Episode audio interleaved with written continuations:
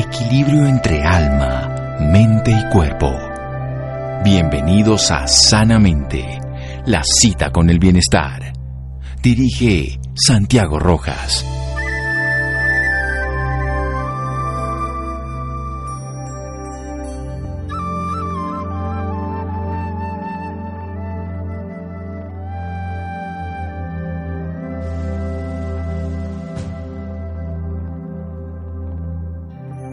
Cuerpo un templo, pero solo si lo tratas como uno. Astrid Alaura. Buenas noches, estamos en Sanamente de Caracol Radio, su programa de salud. Ya fue el clásico futbolero, ahora estamos dedicados a otros temas que son bien importantes para la vida. ¿Qué más que tener un estilo de vida saludable? Las condiciones de vida no siempre son las más favorables para los seres humanos tenemos el medio ambiente tóxico, tenemos una alimentación que generalmente está transformada por la industria y no nos permite comer comida. Vivimos una vida de sedentarismo, un estrés y todo eso afecta a la salud, pero podemos modificarlo con evidencia científica, con protocolos y con trabajo cotidiano. Para eso vamos a hablar con Mauricio Acevedo, él es médico cirujano con especialización en cardiología clínica, o sea, es un médico cardiólogo y especialista en cuidados críticos. Él además se dedica a la ecocardiografía y hace un programa de diseño sobre estilo de vida saludable. Me invitó la vez pasada que lo conociera, lo acompañé como participante. Estas hubo seis semanas de trabajo intensivo porque es una conferencia que se dicta. Ahora lo voy a acompañar participando también activamente, pero sobre todo sabiendo que esas seis semanas fueron maravillosas para todo el grupo que lo hizo. Quiero aprender de Mauricio, quiero que nos acompañe esta noche y lo voy a saludar. Mauricio, buenas noches. Muchas gracias por acompañarnos. Hola Santiago, buenas noches, gracias a vos. ¿Cómo estás? Bien, Mauricio. O sea que nos estamos enfermando por la forma en que vivimos la vida, doctor Mauricio Acevedo. Lamentablemente sí, Santiago, y, cada vez más y en gente más joven. Lamentablemente nos estamos enfermando, la verdad que nos está llegando a todos, eh, cuando digo a todos nosotros los profesionales de la salud también, entonces es importante ayudar a la gente a que tomen las riendas de su salud y, por lo menos alejarse de, estos factores de riesgo y estas epidemias actuales. ¿Cuáles son esas epidemias actuales que están haciendo que nos estemos a enfermar más jóvenes y a tener peor calidad de vida?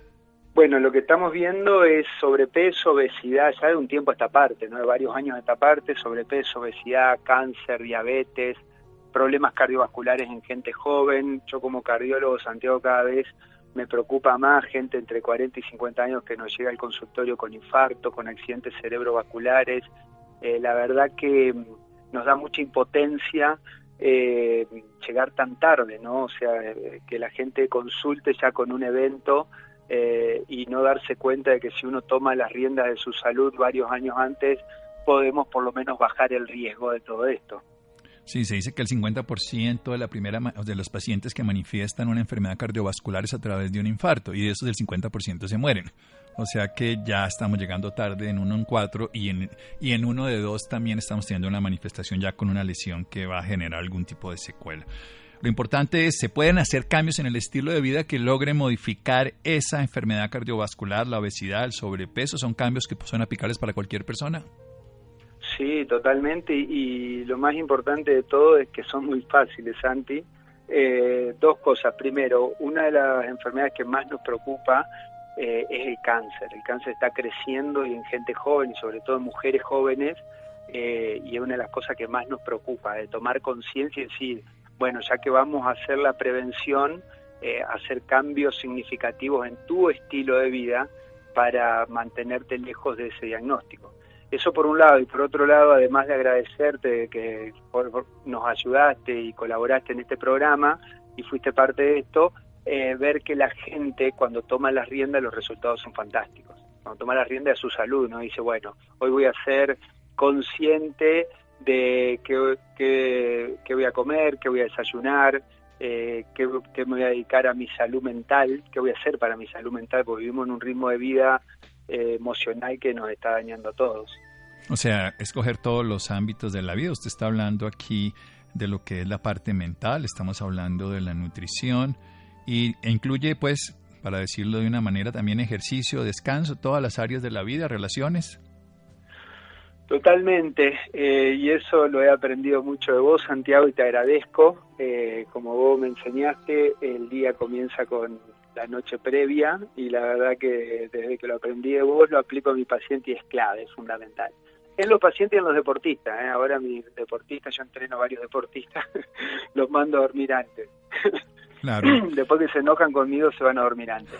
Pero recordad que el 98% de todas estas enfermedades actuales, el 98% comienzan con nuestro estilo de vida emocional. que es clave que aprendamos a manejar nuestra mente, nuestro, nuestras emociones, eh, nuestro ritmo de vida mental. Eso es clave. Bueno, vamos a hacer un pequeño corte, doctor Mauricio Severo, y seguimos en un momento aquí en Sanamente de Caracol Radio.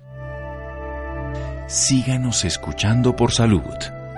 Ya regresamos a Sanamente. Bienestar en Caracol Radio. Seguimos en Sanamente.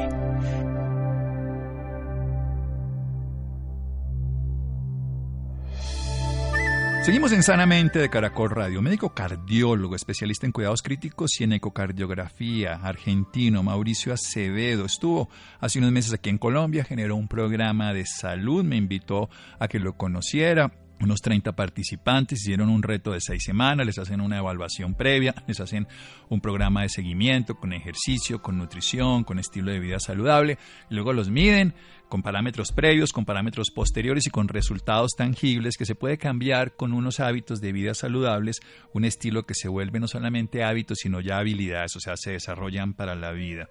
Algo que me maravilló porque los cambios son tangibles y son objetivos, son médicos, son saludables y son aplicables por cualquier persona. Además son económicos en el sentido que no hay que gastar más, sino hay que dedicarse a uno mismo. Y nos está hablando de algo bien interesante. Estamos en el mes de prevención del cáncer de mama. Incluso se habla de la mamografía temprana el autoexamen, pero ninguna de las dos previene el cáncer, solamente la, mamografía y el autoexamen hacen diagnósticos precoces. Pero se puede con un estilo de vida saludable, con un estilo de vida emocional saludable frente a la dieta, la nutrición, entonces, frente al ejercicio, el descanso, y la parte emocional podemos prevenir esta enfermedad, no solamente diagnosticarla más temprano, que por supuesto también es importante, doctora Acevedo.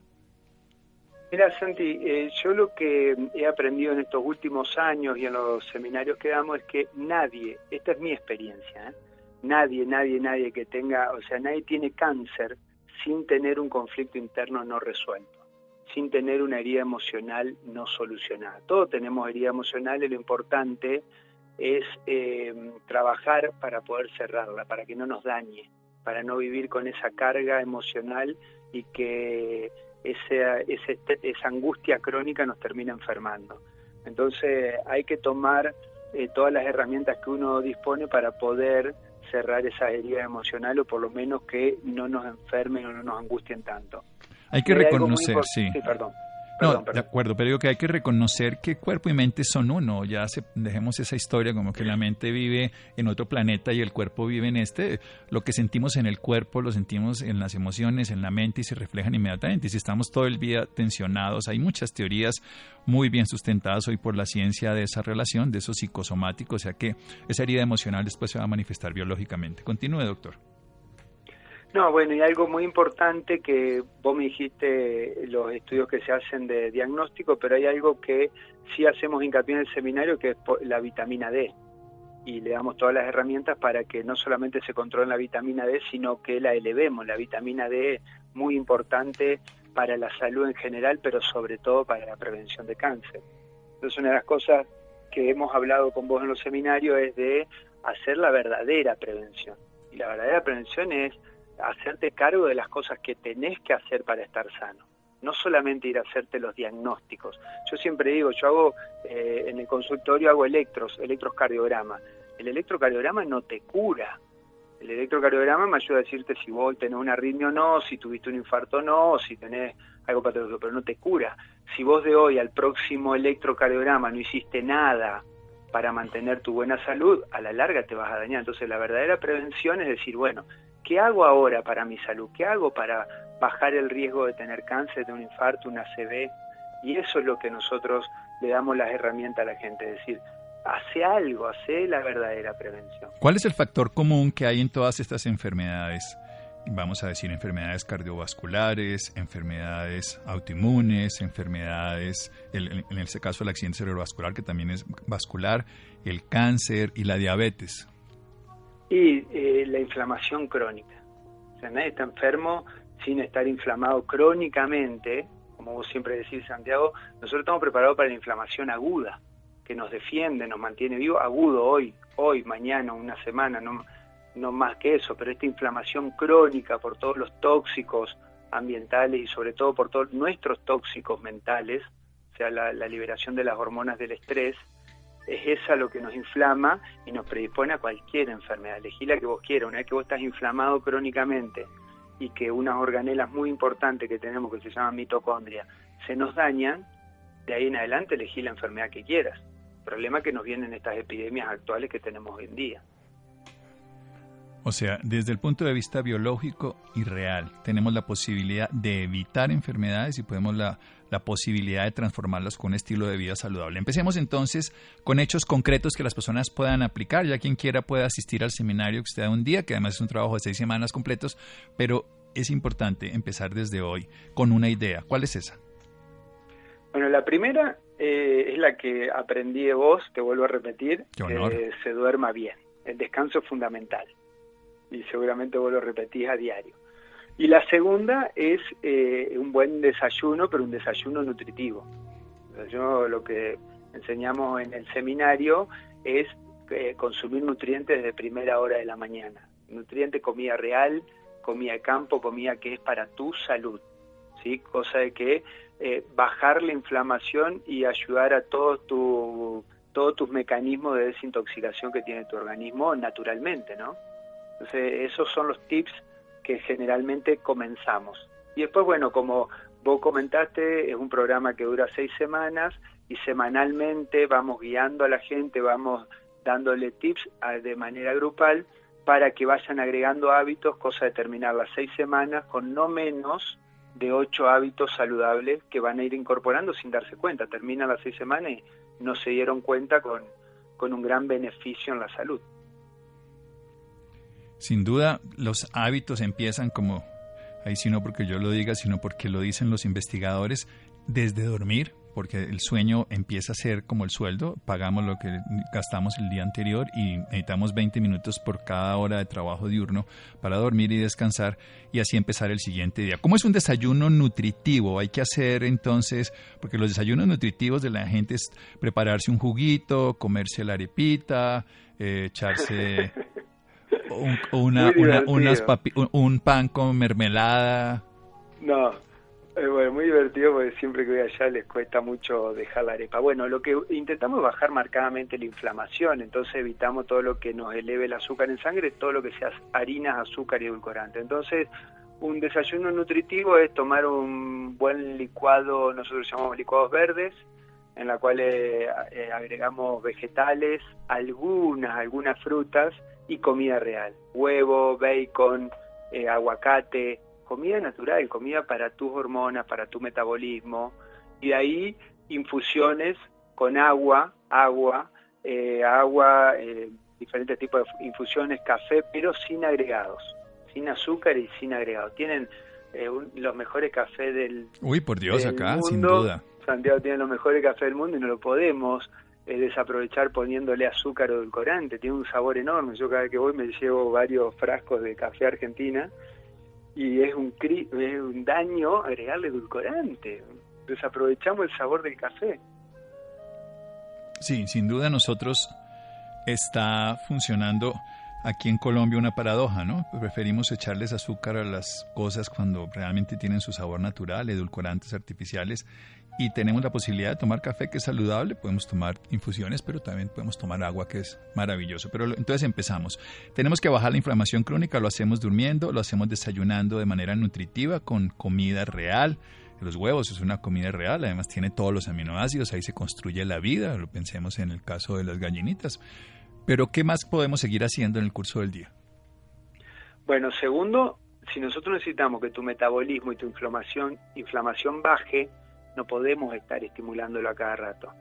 Entonces volvemos a comer cuando tu organismo lo necesita, o sea que del desayuno nos vamos al almuerzo y de ahí a la cena, o sea, dejamos inflamarnos a cada rato. Y segundo, o sea, perdón, perdón, entonces eso de comer todo el tiempo entonces no es tan saludable. No, no estábamos preparados para comer a cada rato. nuestras hormonas, eh, unas que se llaman insulina y la glucosa, no estábamos preparados para comer a cada rato. Antes, cuando vivíamos ahí en la montaña, Santiago, no teníamos para comer a cada rato. Teníamos, no teníamos que movernos, hacer largas... nevera, ni teníamos a, a la cena para guardar cantidades de alimentos. Y hace 30 años no existía, no, no voy a decir nada, vos no existía la comida rápida que te la lleven a tu casa, tenías que ir vos caminando, tenías que ir vos salir a buscar la comida. Y esa es otra, estamos muy quietos también, Sandra. Entonces también generamos y damos rutinas y, e invitamos a la gente en el programa a que se mueva, a que se vuelva más activo, estábamos más preparados para estar en actividad y comer cuando había.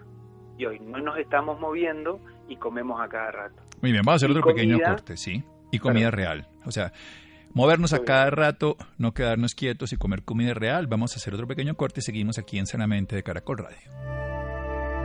Síganos escuchando por salud. Ya regresamos a Sanamente. Bienestar en Caracol Radio. Seguimos en Sanamente.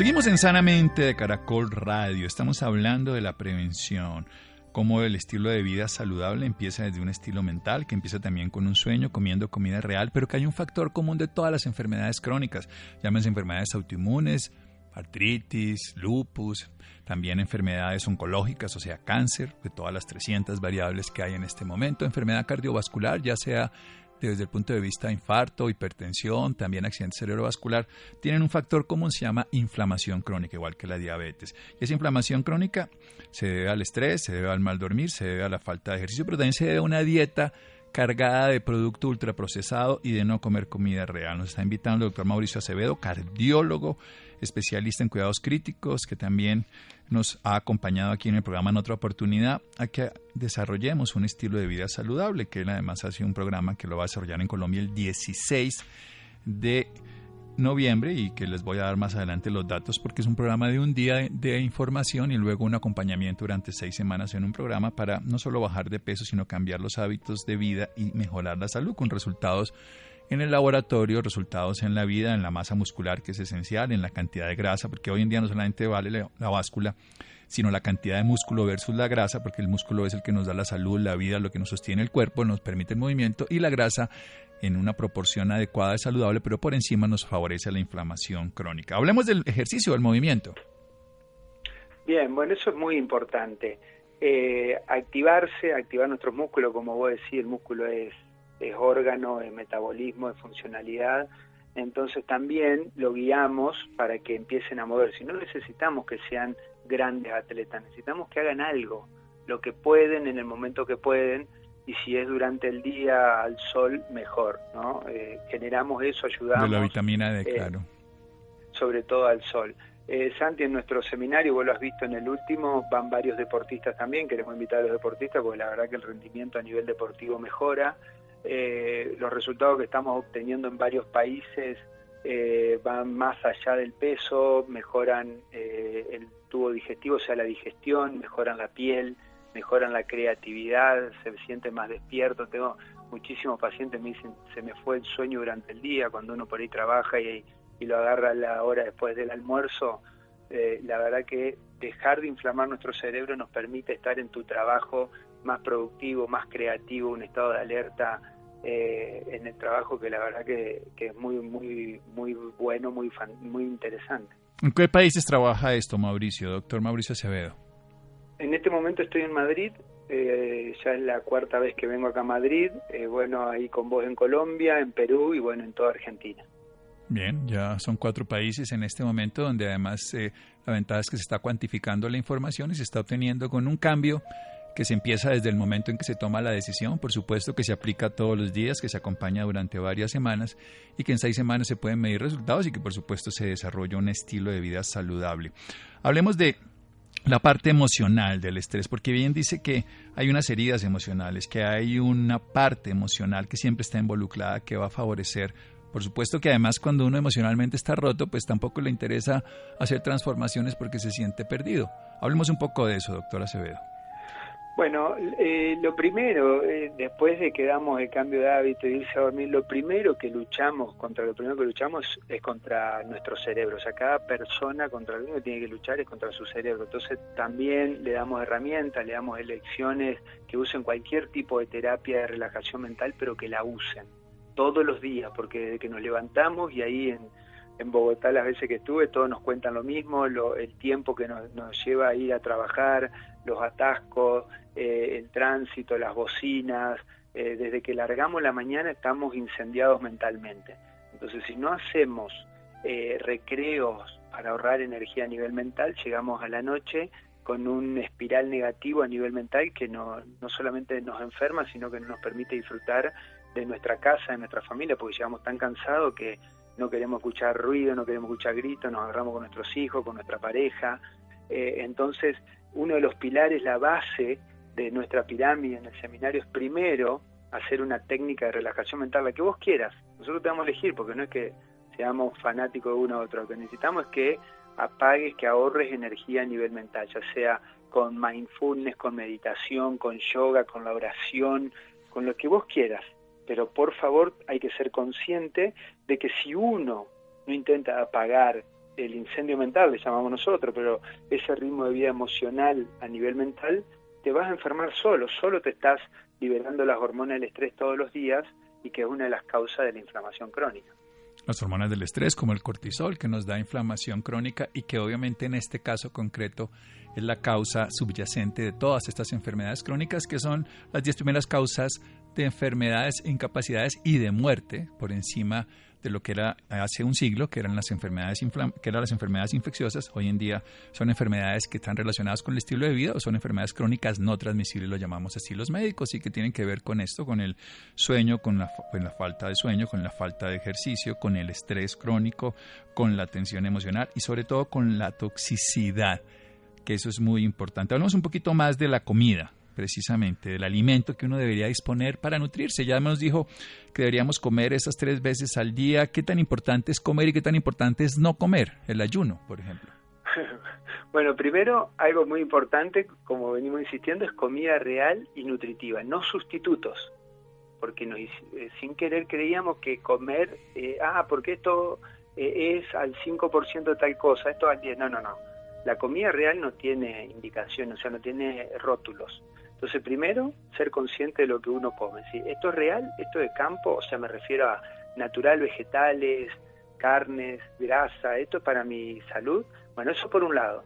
Segundo, eh, no cenar tan tarde. Los ayudamos a que bajen la cena y no cenar tan tarde porque no estábamos tan preparados para comer de noche. ¿sí? Si no, ahí cuando se está yendo la cena, eso lo explicamos en el seminario. Y tercero, es muy importante dejar eh, eh, horas a, a, todo tu metabolismo y tu tubo digestivo en reposo. Y también los entrenamos para eso, Santi. Con vos, la verdad que se les hace muy fácil a la gente llegar a esa etapa y decir, bueno, hoy dejo 12, 14, 16 horas en reposo, mi tubo digestivo y mi metabolismo. Todo gradual, ¿no? Porque la gente dice, yo me muero de hambre si dejo de comer un día. Pero... Bueno, vos viste, vos viste, vos tenés la experiencia en el seminario, nadie, porque eso es al final, cuando ya están entrenados gradualmente, en la sexta semana, y nadie se da cuenta. Porque primero hemos pasado tres comidas, comiste comida real, empezás a llenarte, ya no comes por ansiedad, no te olvides que el 98% de las personas, de las personas, no estamos hablando de la que de la que no tiene para comer, estamos hablando de nosotros, de las personas que sí tienen acceso a la comida de manera fácil, comemos por ansiedad. 98% comemos por ansiedad. O sea, hace años que, por ejemplo, la gente que va a nuestro seminario no, no sabe lo que es hambre. La gente que va a nuestro seminario no sabe qué es lo que es hambre. Comemos por ansiedad. Entonces, primero, entrenás tu cerebro y sacás la ansiedad por la comida. Entonces, vos decidís cuándo comer. No porque haya a cada rato, a media mañana, porque haya arepa a las 10 de la mañana, a las 2 de la tarde, porque haya chocolate a las 5 de la tarde, que eso es por ansiedad y adicción a las harinas y al azúcar. Entonces, cuando vos manejás eso y comes cuando vos decidís comer, después se te hace muy fácil saltearte una comida.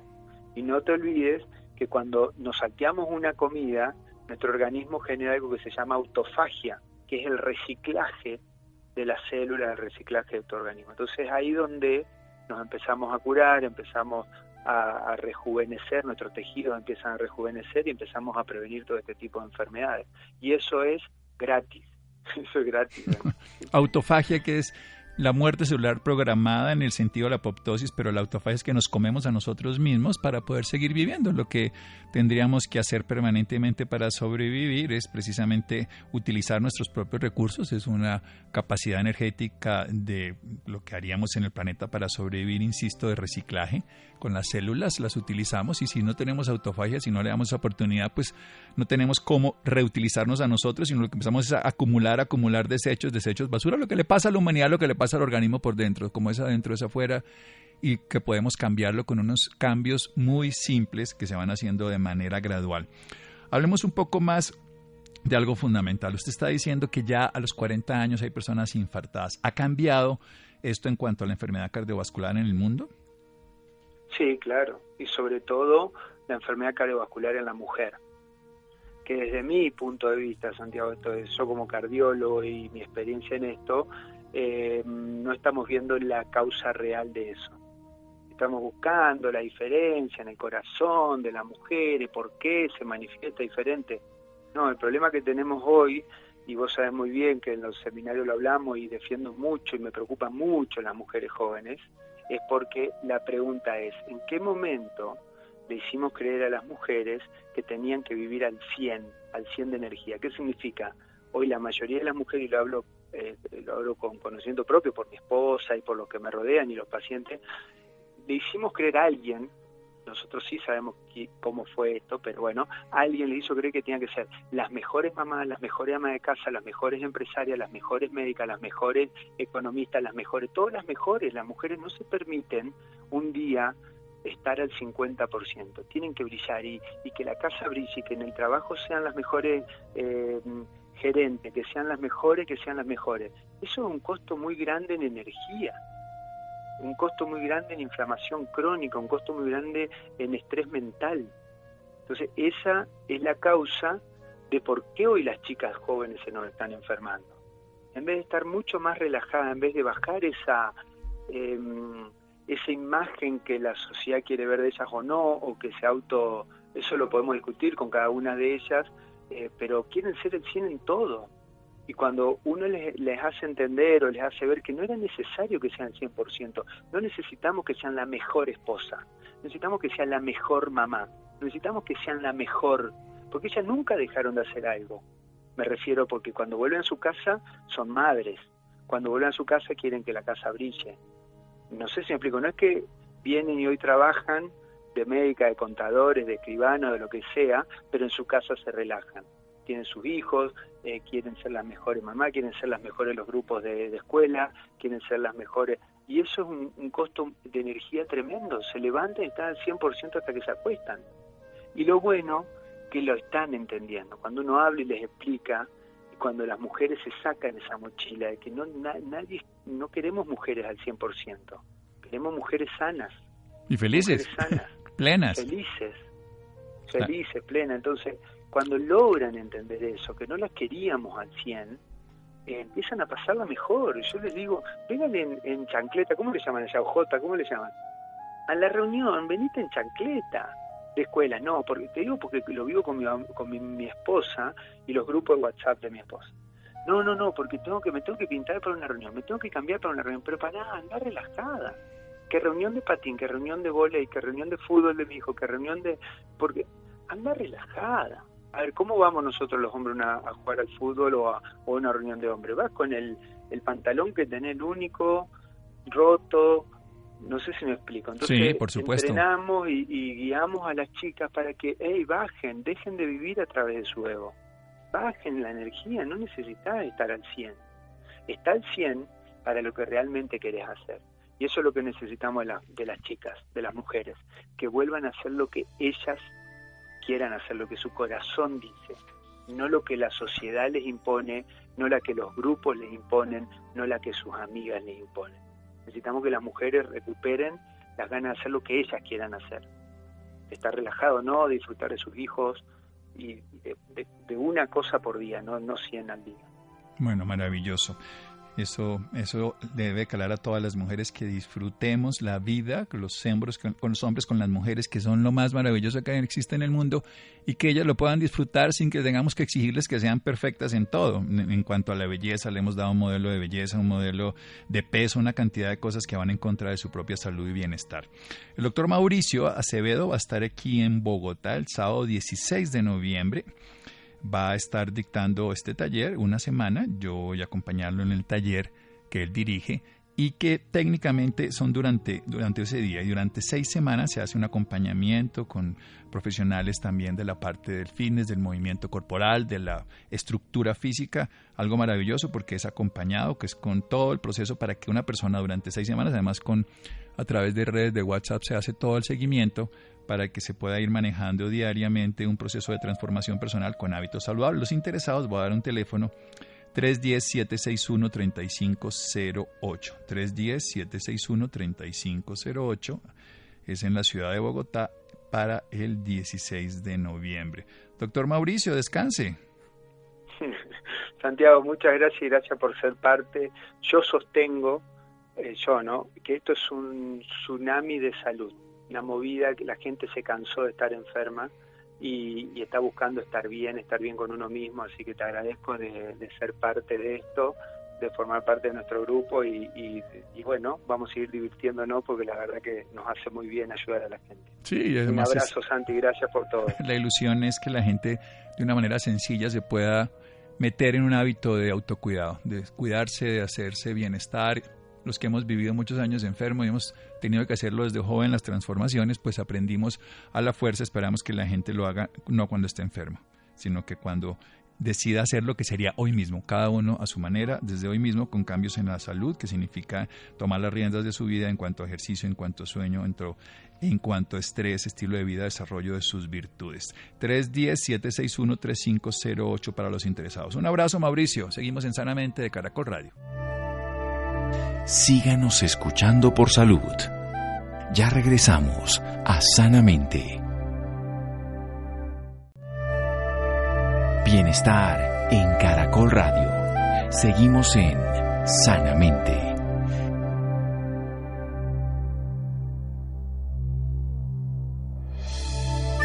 Seguimos en Sanamente de Caracol Radio. Los interesados en el programa del doctor Mauricio Acevedo, 310-761-3508 para el 16 de noviembre empieza este nuevo programa. Ya hay unos programas anteriores que siguen funcionando. 310-761-3508, un celular. Es en la ciudad de Bogotá. Bien, cambiando de tema. Los cuidados paliativos ayudan a los pacientes de cáncer de seno a afirmarse en la esperanza de vida. Recordemos que estamos en el tema de los cuidados paliativos porque estamos en el mes del el cáncer de seno. Se celebró el 19 de octubre el Día Mundial del Cáncer de Mama y los cuidados paliativos en muchos de los pacientes, no solamente para la fase terminal, sino durante todo el tratamiento, el acompañamiento de los pacientes. Santiago, buenas noches. Buenas noches Santiago para usted y para todas las personas que nos escuchan a esta hora. Los cuidados paliativos benefician a pacientes que padecen enfermedades crónicas que amenazan la vida tales como el cáncer, enfermedades cardiovasculares, renales, hepáticas, pulmonares y reumatológicas, neurológicas y algunos procesos infecciosos como la tuberculosis farmacoresistente y el SIDA para hablarnos más sobre este tema, esta noche nos acompaña Claudia Agames, médica especialista en medicina familiar de la Pontificia Universidad Javeriana, subespecialista en dolor y cuidados paliativos de la Universidad Javeriana, en convenio con el Instituto Nacional de Cancerología, especialista en bioética de la Universidad de La Sabana, jefe clínica de dolor y soporte al enfermo crónico de la Clínica del Country doctora Claudia Agames. Muy buenas noches y bienvenida a Sanamente. Buenas noches, Santiago. Muchísimas gracias por la invitación y también aprovecho para saludar y dejarle unas muy buenas noches a todos los oyentes de Sanamente. Perfecto, doctora. Para iniciar quisiera que nos ampliara un poco más de qué consiste esto de los cuidados paliativos.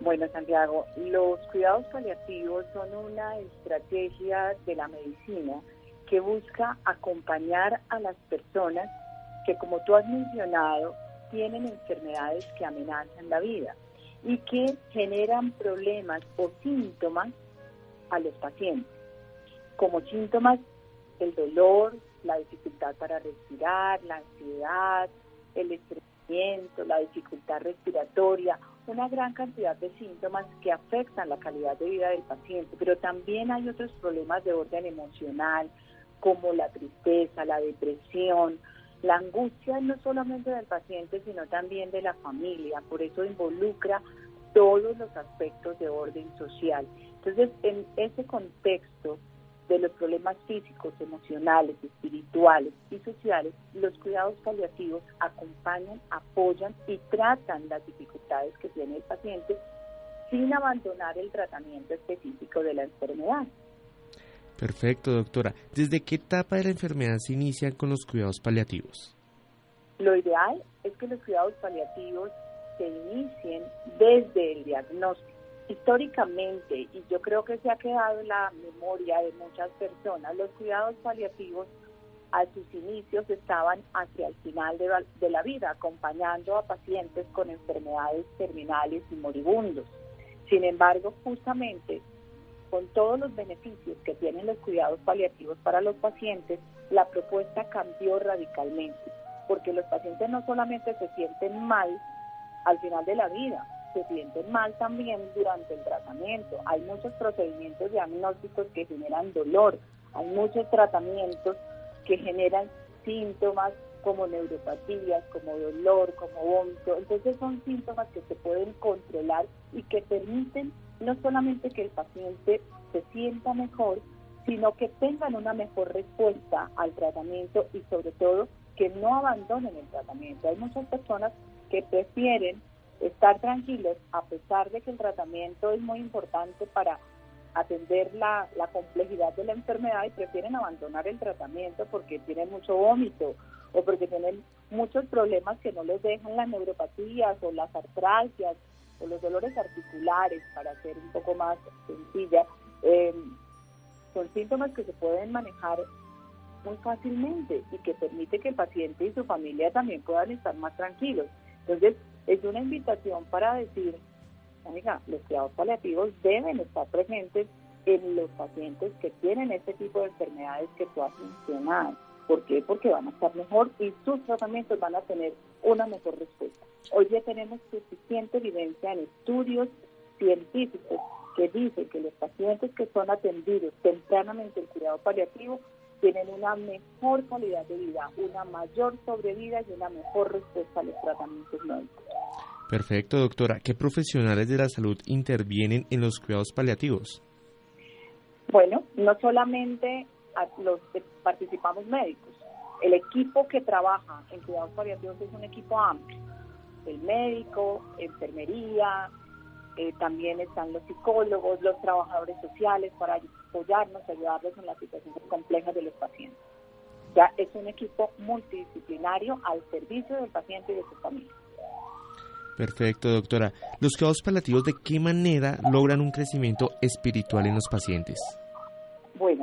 Pienso que parte de las cosas es que el sufrimiento nos confronta con muchas cosas.